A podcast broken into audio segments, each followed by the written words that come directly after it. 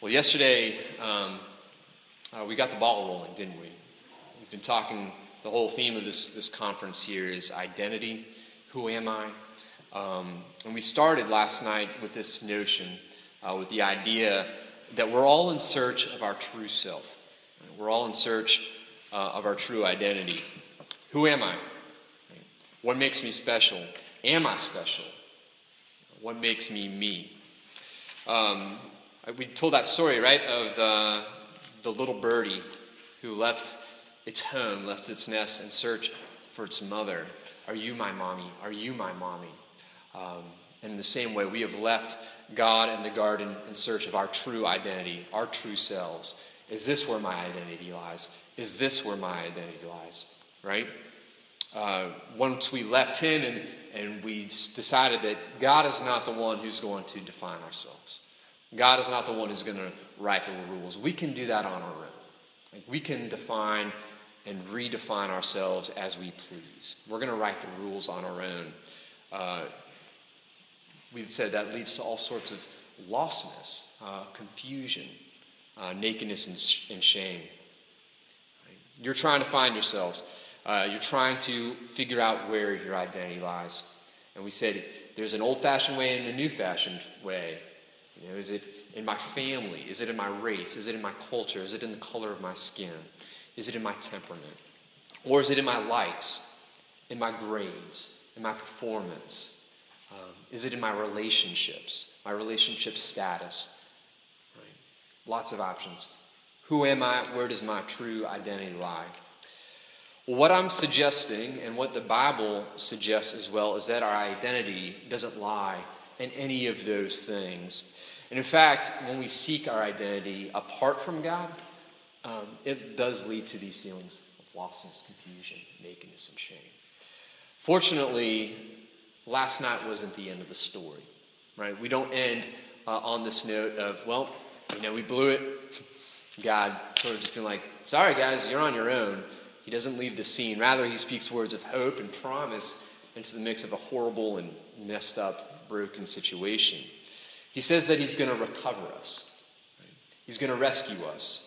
Uh, he speaks his word of promise in Genesis 3, and he says that he's going to recover us, that he's going to take away our nakedness and shame. He's going to give us a new identity, a better identity, an unshakable identity, one that cannot be taken away from us.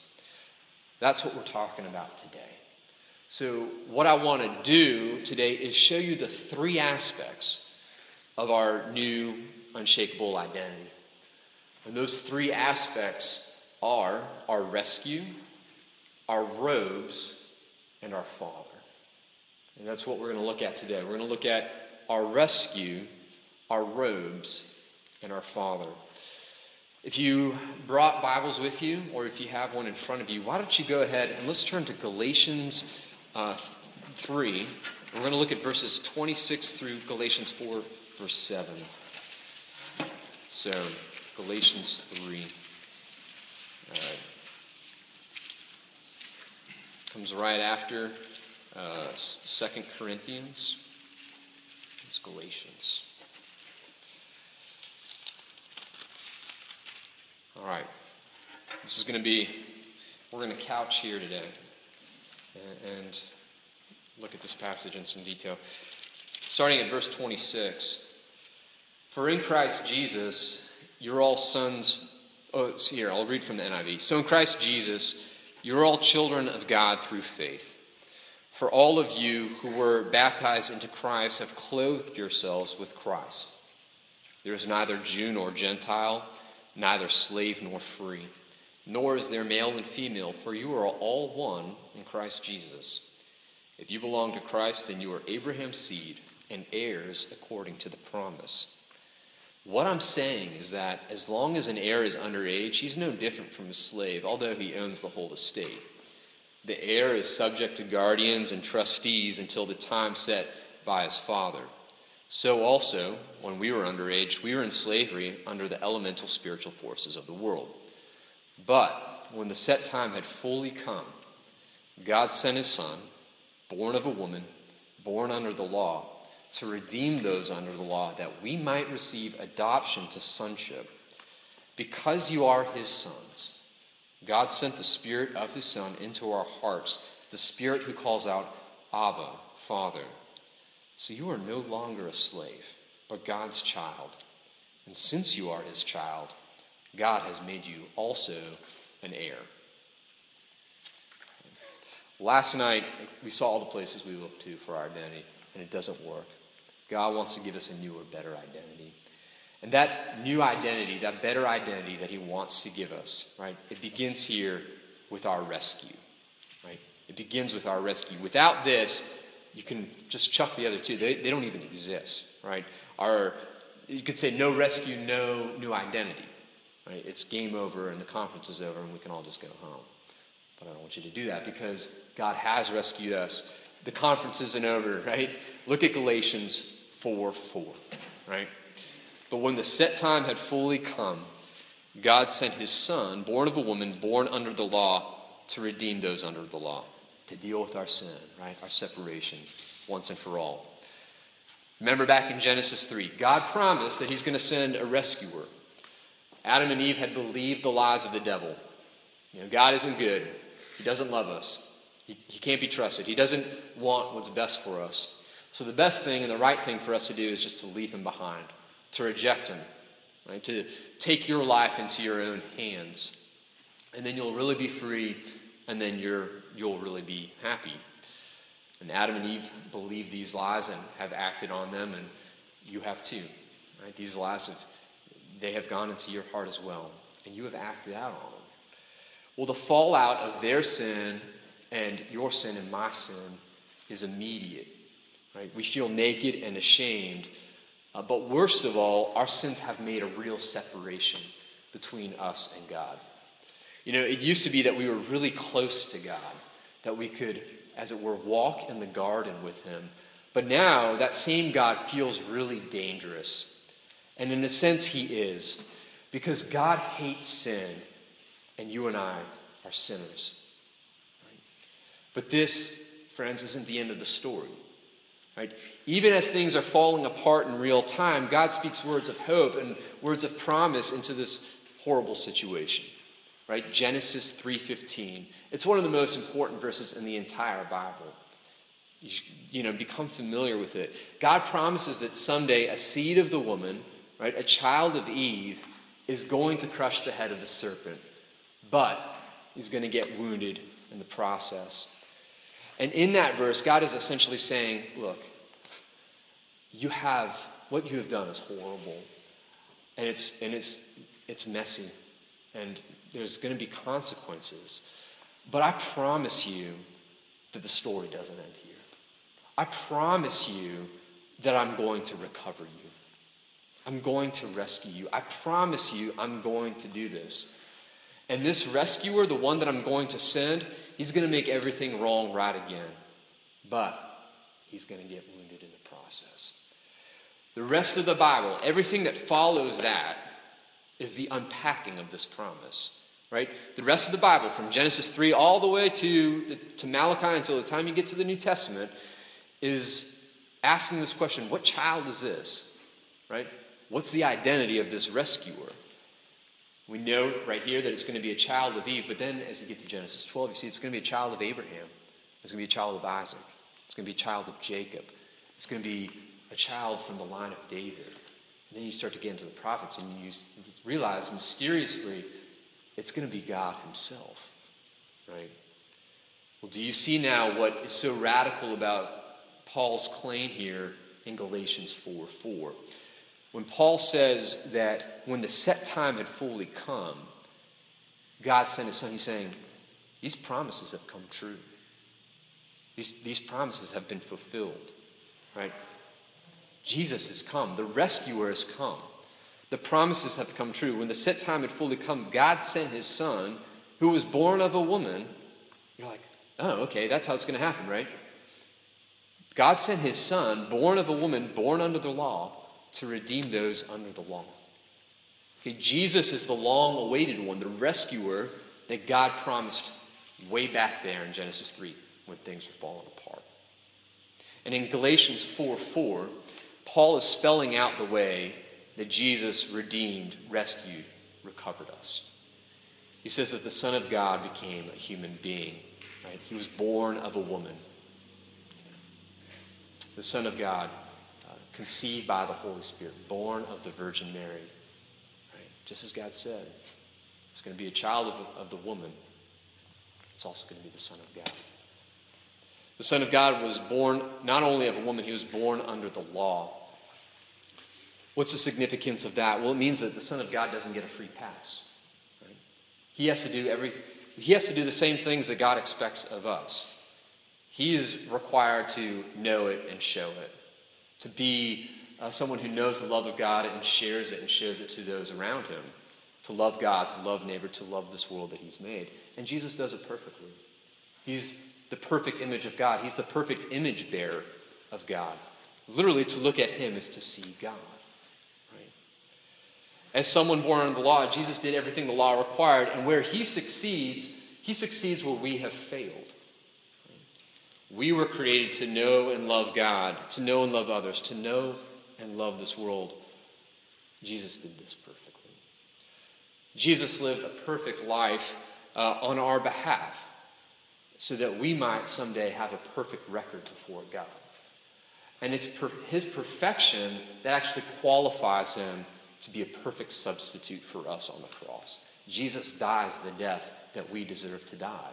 He takes our punishment in our place so that there is no more wrath, there is no more condemnation for all of those who say, I'm with him. And then Jesus was raised from the dead, proving that, yes, he really was perfect. Yes, his substitutionary death really was satisfying to God. It really worked. And that, yes, this rescue mission really was accomplished. Uh, I see Derek has got this mission possible shirt on. Mission accomplished. Jesus says from the cross, it's finished. It's done. Right? The rescue mission has worked. You know, in Jesus' life, death, and resurrection, Jesus dealt a fatal blow to the devil, and he dealt with our sin once and for all. Think back to that opening illustration of this birdie uh, who has lost its way and it's looking for its true mother. We have lost our way trying to find our new identity. But that earth mover brought that birdie back home. The birdie didn't find itself, it was lost, it was confused, but something else brought it home. And in the same way, you need somebody to bring you back home. It's not about you sort of figuring out your way and finding it. You need a rescuer. You need Jesus to go and find you and to bring you back home. And that, my friends, is exactly what God has done for you and for me when He sent His Son, born of a woman, born under the law, into this world. Right? When He has given us Jesus. So, this is the first part of our new identity. When God says, You've made a muck of things, I'm going to recover you, it starts here. Right? It starts with with Jesus, with the rescue mission. God said he would do this. He said that he's going to recover us, and God has kept his promise. Jesus' rescue mission is the basis for our new identity. Just to say, you cannot have a new identity without this. If, G- if God had not done this, we are still lost and confused. We are still separated from God, and there's no way back in. There's no way back home. But because of Jesus, there is. So, point number one our rescue. This sets us up for points number two and three.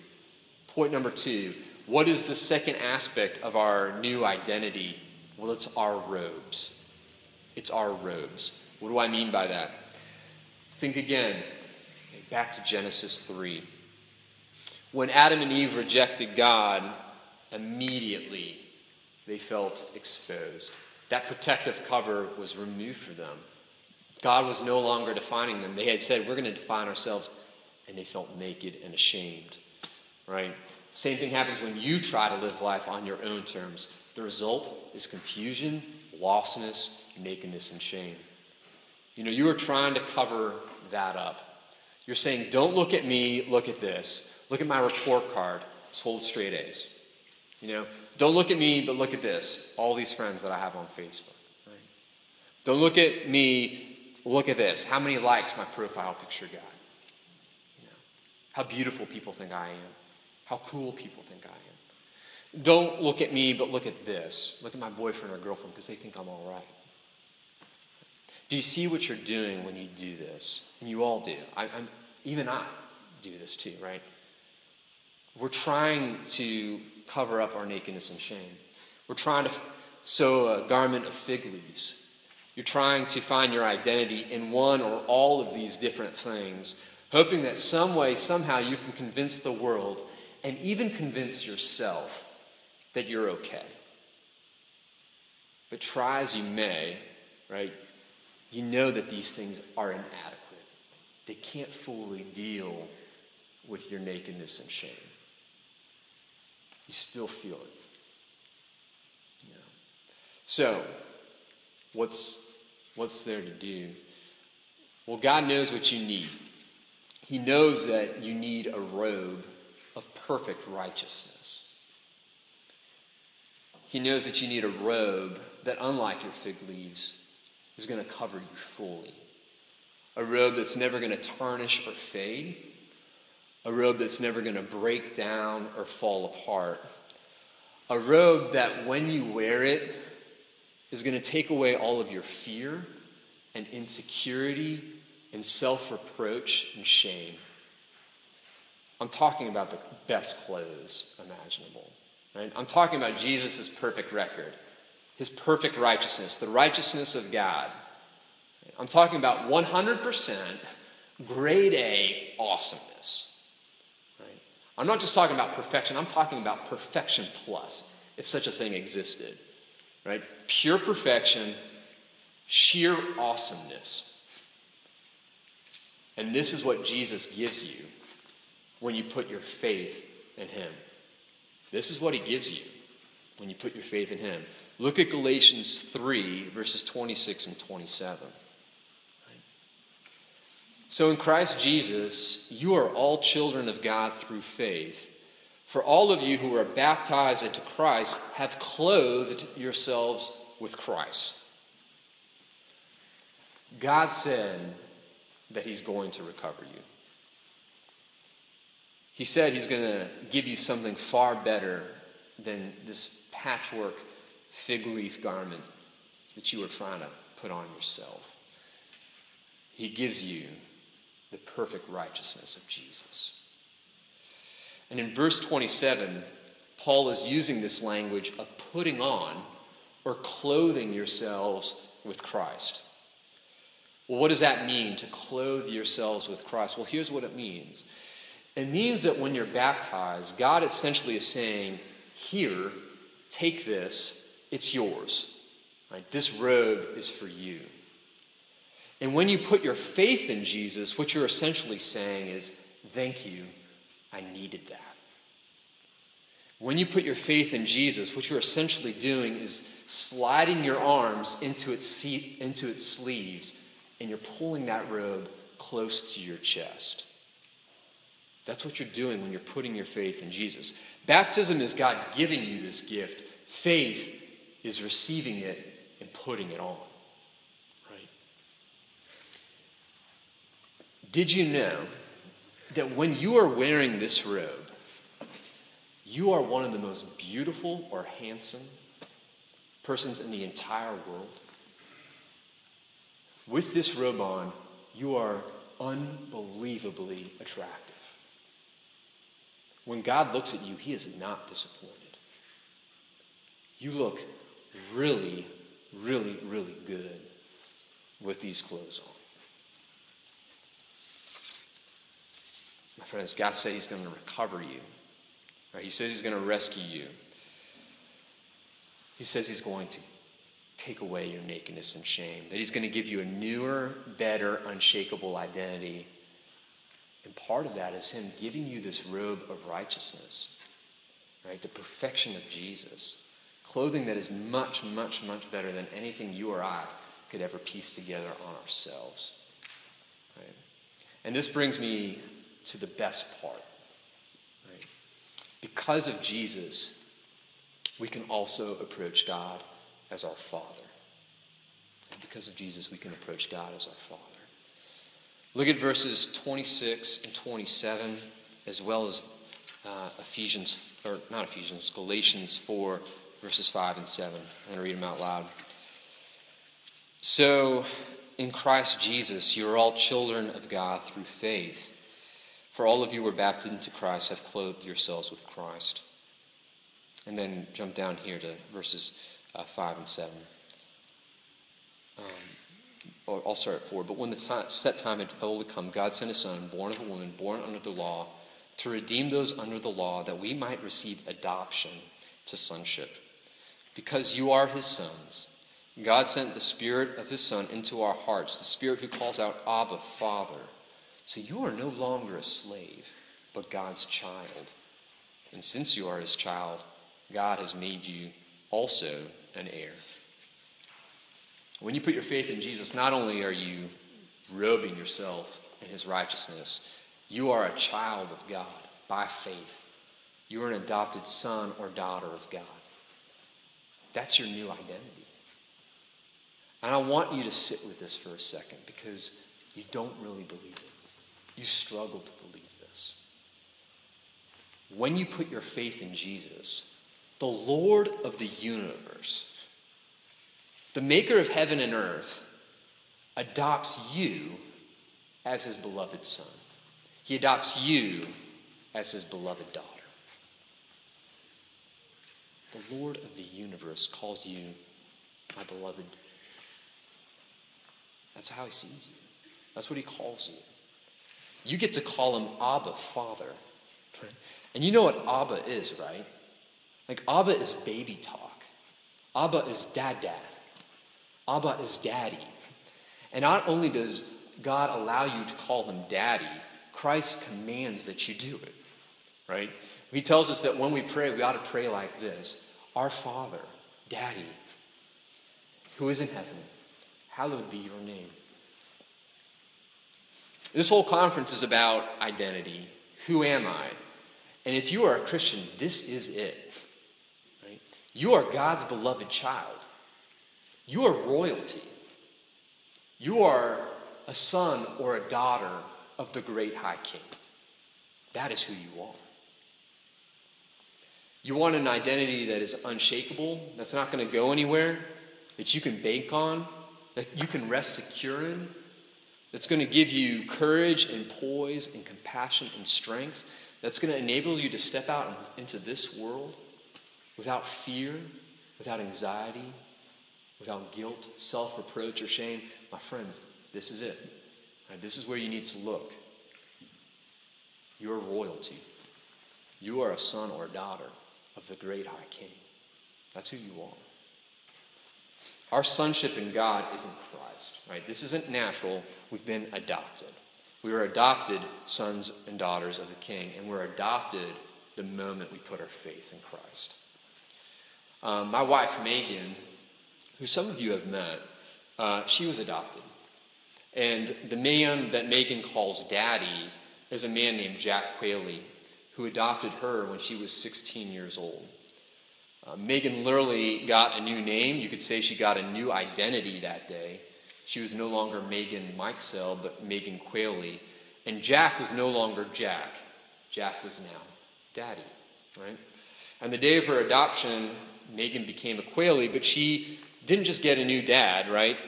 Becoming a Quayle meant she got a whole new family and a whole new set of friends. She got a bunch of new aunts and uncles. She got a bunch of new cousins and first cousins. She got a bunch of new grandparents, even. And of course, a new set of friends. Not only that, but Megan became an heiress of Jack's wealth. Right? Legally speaking, what was his was now hers. Jack treats Megan as his own flesh and blood. And it's funny that as Megan grows older, um, she begins to, she has actually begun to, to resemble him in some ways. People, when they meet Megan, think that she's naturally Jack's daughter, her, his biological daughter. They actually have some of the same facial features, but as she has grown older, she's begun to take on some of his character traits. Um, there is no doubt that Megan is Jack's girl. She is a Quayle. She's a mine, and because I married her, but she is very much a Quayle too. And when God adopts you, um, as his son or as his daughter, many of these same things apply to you as well. Uh, there's a pastor in New York City, a guy named Tim Keller, uh, and he's preached on this topic of adoption a lot. And in one of his sermons, he points out that in Jesus' day and age, whenever a man would adopt someone into his family, several things would immediately happen. And I just want to quote him here for a moment. Listen to this. When a man would adopt someone into his family, he said, Number one, all of the new son's old obligations are canceled. All of his debts are canceled. All legal obligations are gone. He doesn't owe anybody anything because his father has paid it. Secondly, the son becomes as wealthy as his father. He immediately gets the father's name, and he immediately becomes the heir of everything that the father has. Thirdly, the father becomes liable for everything the son does.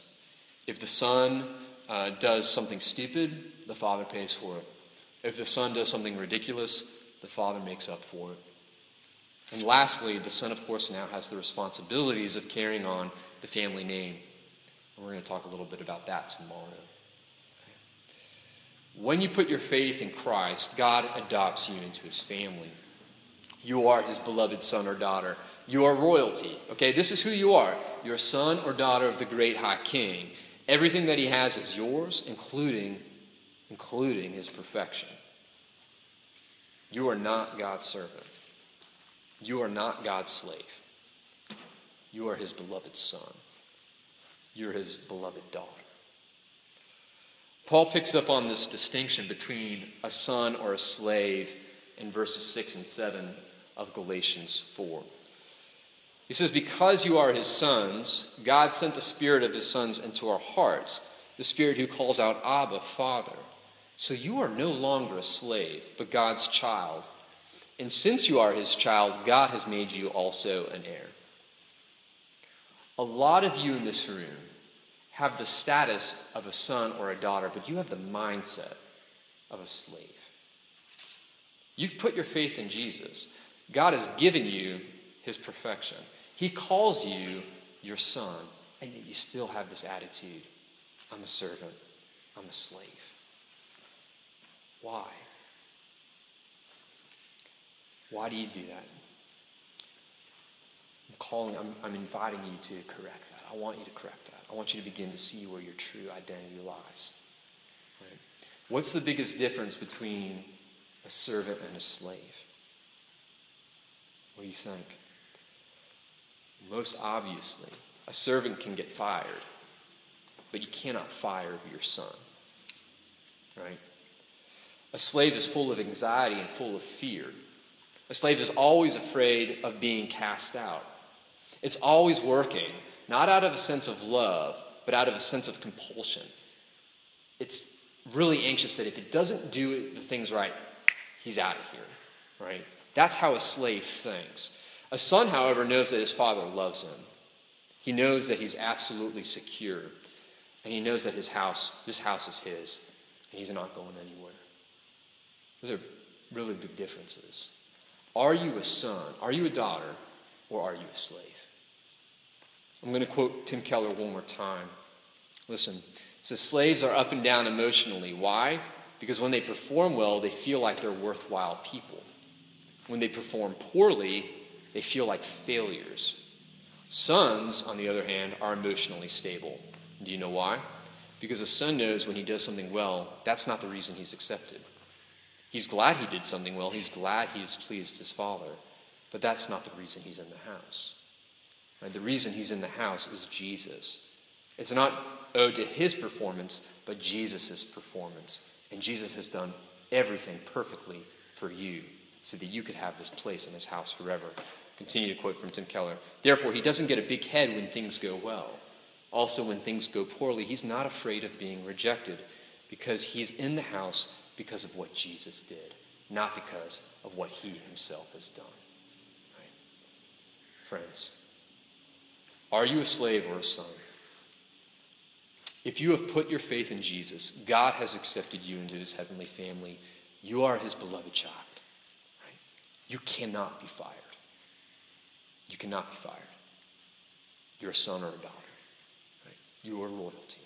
This is your new, unshakable identity. This is where your identity truly lies, right? this brings me to my last point for today, and it's a brief one. Okay, Paul says that because of our new identity in Jesus, all the old ways that we used to define ourselves don't matter anymore. Look at verse 28. He says, There is neither Jew nor Gentile, neither slave nor free, nor is there male and female, for you are all one in Christ Jesus. What does that mean? What is he talking about? Well, it means that your identity is no longer based on race, rank, sex, whatever. He's not saying that those things don't exist or those distinctions don't exist. He's not saying that you cease to be a woman or that you cease to be a man when you put your faith in Jesus. He's just saying that's not where your identity lies, right? Your identity is in Christ. We're all one in Christ Jesus. We could just as well say that your identity is not wrapped up in your last name, your temperament, your likes, your image, your friends, right? Your identity is here. It's in Jesus. It's in our rescue. It's in our robes. It's in the ability to approach God now as our Father. You know, God, in His goodness, promised to recover you. He wants to recover you. He has, right? He wants to rescue you and bring you back home. He wants to take away your nakedness and shame. He wants to give you a new identity, a better identity, one that's going to last, one that's so much better than this fig leaf garment you were trying to make for yourself. And he's going to give you this perfect robe of righteousness in Jesus. He's going to adopt you into his family. Friends, this is good, good news. This is where you can look for your new, better, unshakable identity. Our rescue, our robes, our Father. Let's pray.